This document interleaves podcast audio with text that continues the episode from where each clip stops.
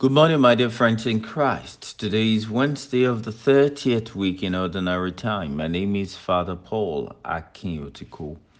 What will you say when Jesus asks you about the kingdom? In the Gospel, Jesus went on his way through towns and villages, teaching and journeying towards Jerusalem. And someone said to him, Lord, will those who are saved be few? And he said to them, Strive to enter by the narrow door, for many, I tell you, will seek to enter but will not be able. When once the householder has risen up and shut the door, you will begin to stand outside and to knock at the door, saying, Lord, open to us. He will answer you, I do not know where you come from. Then you will begin to say, We ate and drank in your presence and you taught in our streets. But he will say, I tell you, I do not know where you come from. Depart from me, all you workers of iniquity. There you will weep and gnash your teeth when you see Abraham and Isaac and Jacob and all the prophets in the kingdom of God, and you yourselves thrust out.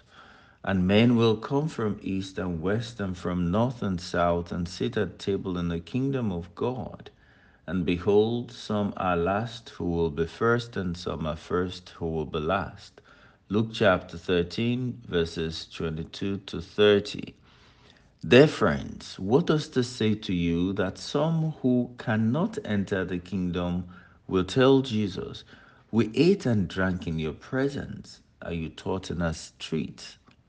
It says that people who the world would have thought had the kingdom all sorted out those who drank, ate, and had Jesus teach in the streets are not spared the possibility of missing the kingdom.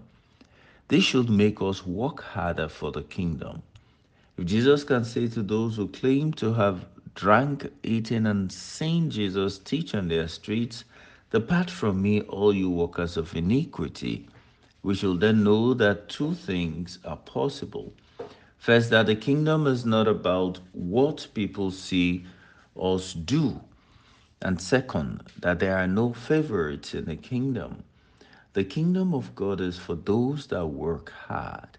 And to work hard is to go about the kingdom that comes from the heart love, forgiveness, charity, peace, kindness, the fruits of the Holy Spirit. I pray that the Lord will give us the grace to find and keep the kingdom that all our effort will not be in vain. God bless you.